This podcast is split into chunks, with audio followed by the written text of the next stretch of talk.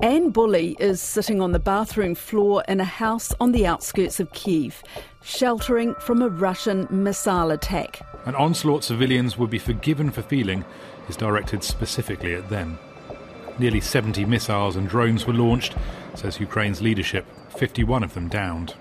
Imagine the destruction if more had got through. It's dark, very cold, there's no power, no communications, and the missiles are shaking the building. She's been stuck in the bathroom for hours. It's daunting, certainly, but I think for us, it felt relatively safe in that I didn't feel the missile was going to land on us. But the bigger thing you're thinking about is where is this landing? This is landing somewhere. And that somewhere, given what we know is happening in Ukraine at the moment, is likely to be somewhere people are. Anne handles communications for the New Zealand run Relief Aid, and she's talking about her stint in Ukraine late last year. That's the horrifying thought is where is this landing and who's being hit and what's the impact? But what, why were you so certain that they weren't going to land on you? sort of believing in a lucky gene, probably. uh, that's that's a really good question. I yeah, I don't know. Um, you, I I think that if you were too worried about that, it would be too hard to work there. Okay. You, you'd just be on edge constantly you know, you also have to believe that you are going in there and you're going to be relatively safe. But it's far from safe. As the conflict enters its second year, the risks are even greater, underlined by the disappearance of a Kiwi aid worker whose death was confirmed last week. The body of missing New Zealander Andrew Bagshaw has been found in eastern Ukraine. Andrew was a selfless uh, person uh, he took many personal risks and saved many lives. He left home probably about April um, last year, and when asked whether, whether he will come back, he said, Not until it's finished. I'm Sharon Brettkelly, and today on The Detail, the Russian invasion has set off the fastest growing refugee crisis in Europe since World War II. Nearly 8 million people have fled their homeland, 6.5 million are displaced within Ukraine itself.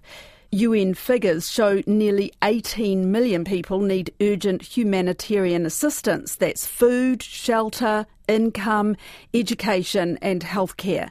So the role of aid workers is crucial. As an example, Relief Aid has helped more than 30,000 people in the last year alongside its aid partners, helped by half a million dollars in donations from New Zealanders. But is it just too dangerous for volunteers now? Here's Relief Aid's founder, Mike Seawright, speaking to RNZ in the days after Andrew Bagshaw's disappearance. But it's extremely uh, volatile working situation there in Ukraine at the moment. Uh, there's a possibility of detention by Russian forces, which we've seen uh, with uh, humanitarian workers uh, the very real risk of um, landmines and unexploded ordnance. We've had our own team, their friends, um, have been damaged, lost legs, in fact, uh, delivering humanitarian assistance. So it's a very difficult place to work. And an anonymous Kiwi soldier says they just shouldn't be there without training and support. Full credit for what they're doing. They're doing, they're doing a great they're doing a great job, but the, the realization that an active war zone, things can change very, very fast. It's a catch 22, isn't it? Because if, if you would never put an aid worker into a war zone, that means you'll never take humanitarian aid in, which actually means that so many more people would die because people can't survive without medical supplies, without food, without the basics to live. You know, water containers put water in if you've got no water running. You know, light, warm blankets. In the middle of winter, you've got no heating. But I think the important thing is if you're an aid worker in a conflict zone, you need to manage your risk you need to be prepared. Um, you need to be with people that have experience in the war zone, and you need to be listening, and you need to take risks which are relative to what you're achieving as well.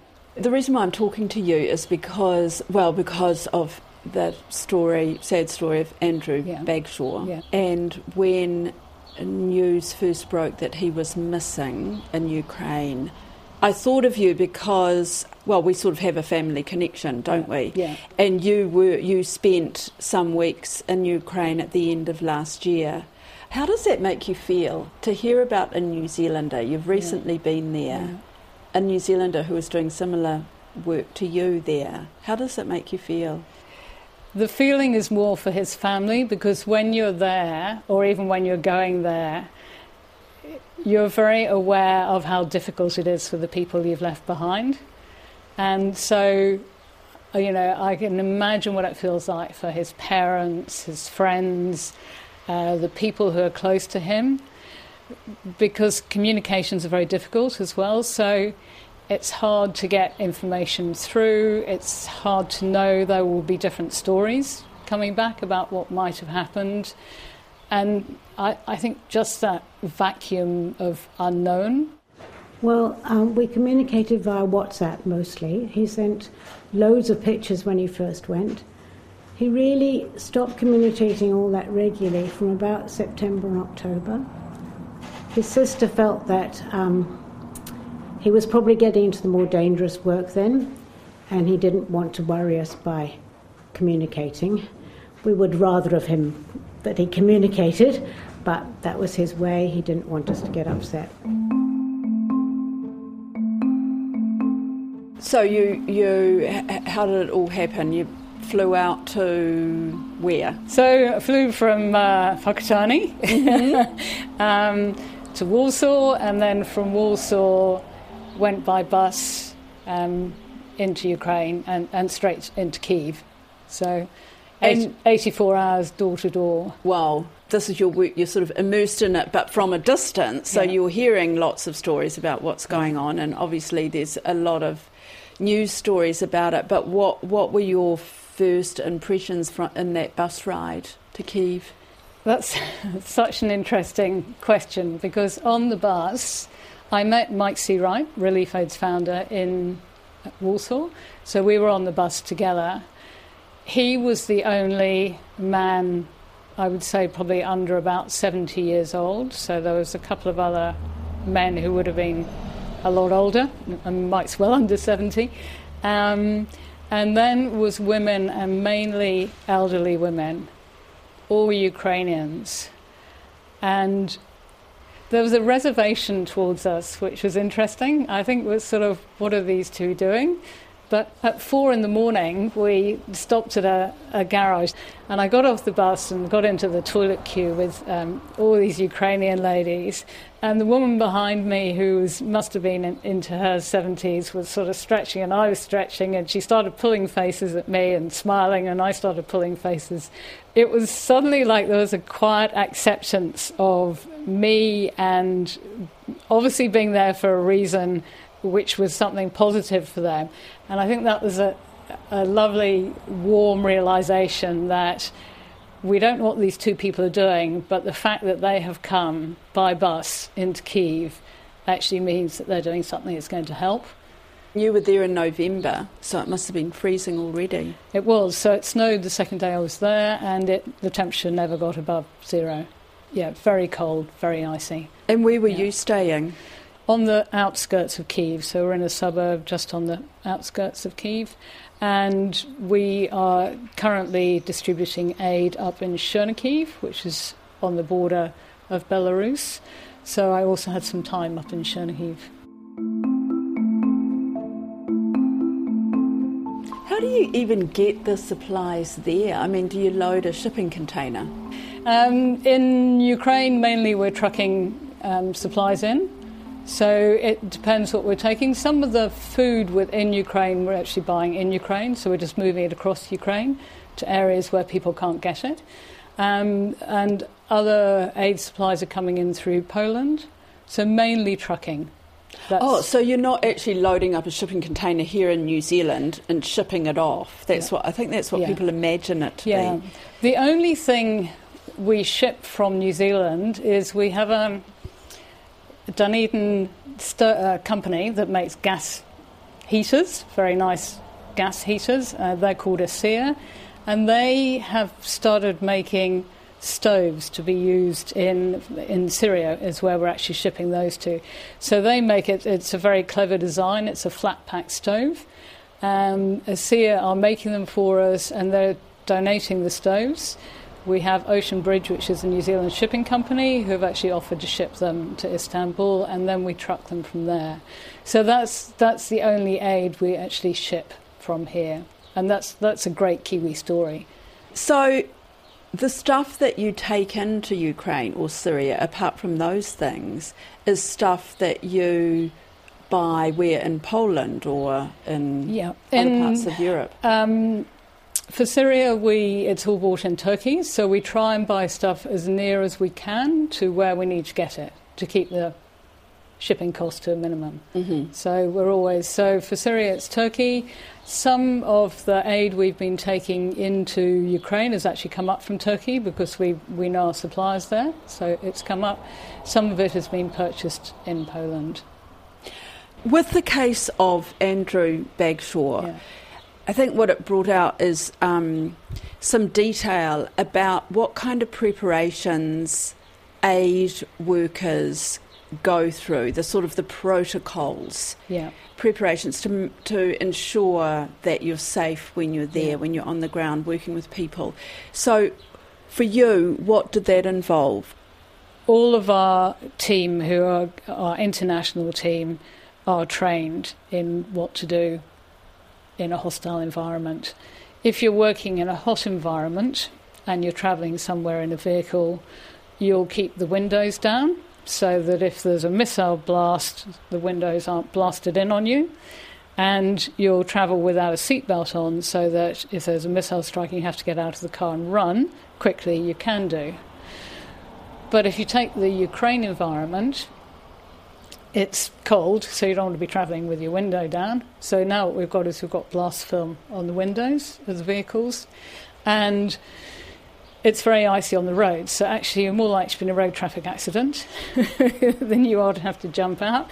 So you're going to wear your seatbelt because if the car starts sliding or rolls, you want to be seatbelted in. Mm-hmm. So we have very, you know, we have the big picture plus the localised. What does that mean? Say before you would go out and distribute stuff to people, you'd be having a discussion about different scenarios. What would you be doing? When I was there, we were visiting families.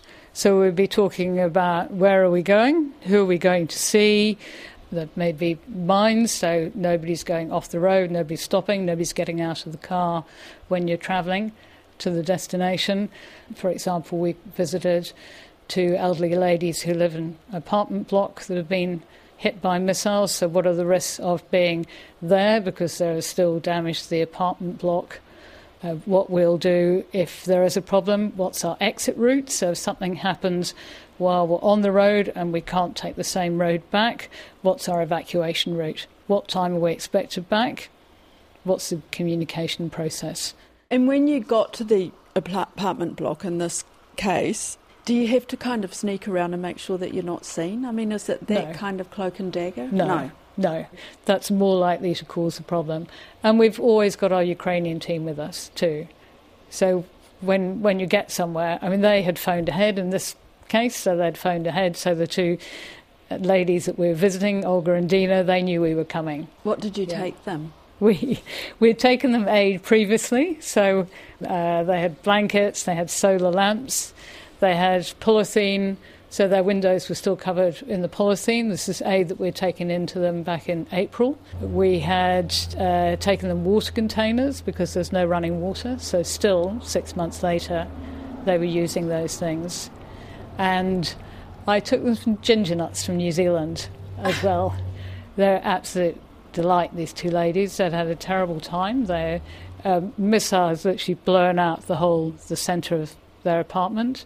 They were evacuated from the cellar in the middle of a missile, missiles flying in all directions. They were, Olga was the first person back to the apartment block. Um, and Dina, who's well into her 70s, is very arthritic so she's also back home. And because we, we had talked to them before and told their story, so I also took them photographs, the photographs on my computer that had been taken of them and how we had used their stories in some of our fundraising campaigns. So that was a really lovely sharing of what goes into helping them. That it, it's there's a lot of humanity behind the humanitarian work that we do. What was it like inside their apartments? It was bitterly cold, absolutely bitterly cold. It was there was snow on the ground, and I was wearing every layer of clothing I have, and it was absolutely freezing because the windows are still out, still damaged to their doors. There's shrapnel holes in their walls. Um, so very, very cold, but they were so warm. So there was this, this sort of lovely, you know, cold, cold climate and and overwhelming, you know, devastation to where they're living, and yet, you know, these lovely ladies. One had some apples, which they'd had an apple tree, which had been in an orchard near the apartment, and she was giving, you know, wanting to give me apples, and the other one was just sort of holding my hand and thanking me and joking with me about how cold my hands were, which is quite funny given the situation. What would they do with their days?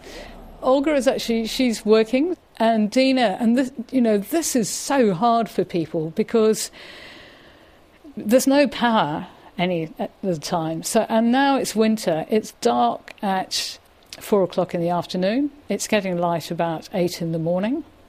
You've got no light at all. You've got no television. You've got no radio. You've got most of the people in their case, and this is true of a lot of apartments, have moved out. And it's absolutely soul destroying. You're just sitting there in the cold, in the dark. You know, inside, even most of the time, it's pretty dark. And I mean, even for us, we were wearing head torches pretty much all the time inside. And cooking, they were cooking, they had a single camping gas stove in their kitchen. Yeah. And, and it's yeah. been like that for months and months and months. It's been like that for months. Mm. And it will continue to be like that for months and months. Why are they still there? I mean, presumably there there are options for them. They don't have to be there. Uh, there are options for people to leave the country, I think, um, but a lot of people don't want to leave, and that's particularly true of the elderly. You know, they don't speak another language. It's been their home. It's been, you know, where they were with their husband. It's been often where their children grew up, and they would rather risk staying. Near Bakhmut's front lines, lost souls wander the streets. Those who can't leave won't leave or have given up caring. I put some food on the fire. I chopped some wood, says Svetlana, and decided to go out for some fresh air. Dimitro pays no heed to the shelling. This is my land, he says. I won't leave. What, what are the things that stay in your mind from that trip? I think what stays in my mind most are the people, the people like Olga and Dina. So you're so aware that there's just elderly people who are sitting on their own, you know, just in this cold, dark environment with a war raging around them and not really knowing what's going to happen next. Mm.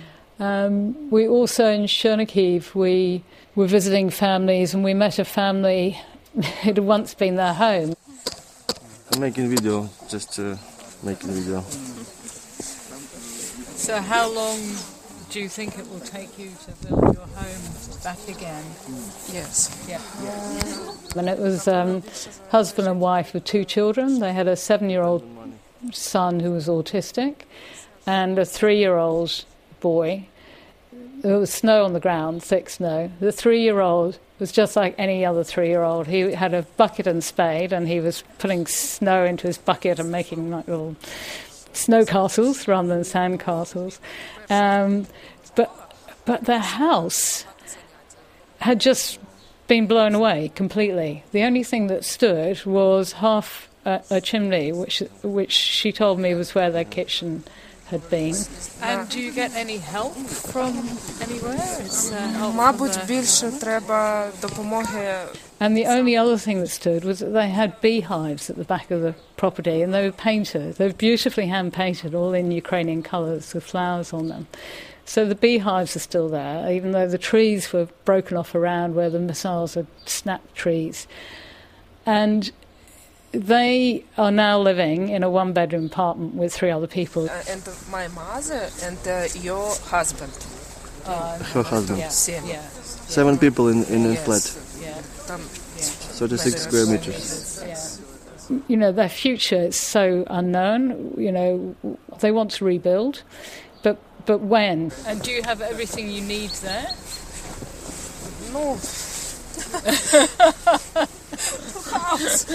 I know, I know, you need a house. when will they be able to live somewhere as a family again? Because they've lost everything. Um, Approximately 60,000 of euros, the cheapest variant of the building. 60, yes. Yeah. This, uh, no. Would you go back? Yes. If if there was value in me going back. Uh, the other thing for me is I've always believed in what we did, otherwise I wouldn't do it.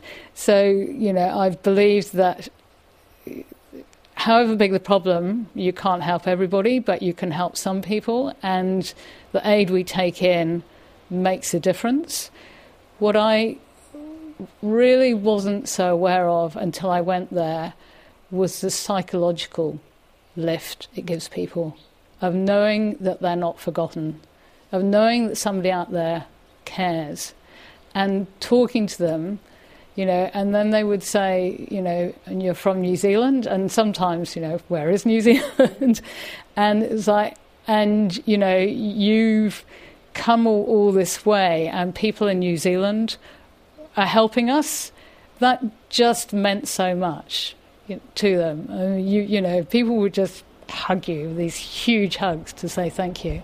And that, I wasn't aware of how, you know, important that is for people psychologically, that aid, that it's more than just the aid. It's somebody cares, we're not forgotten. Humanity, which has been shaken, their faith in it, is actually, you know, there is still humanity. There's still people out there who just want to help. Since the interview, Anne tells me that food deliveries by their partner Ukrainian volunteer organisations 10 kilometres from the front lines are becoming more and more difficult. They had been getting windows of two to three days when they were able to move, but now the shelling is almost constant, she says. For this reason, they deliver long life supplies, but they are still gravely concerned for these increasingly vulnerable people. That's it for today. I'm Sharon Brettkelly. The detail is supported by the Public Interest Journalism Fund.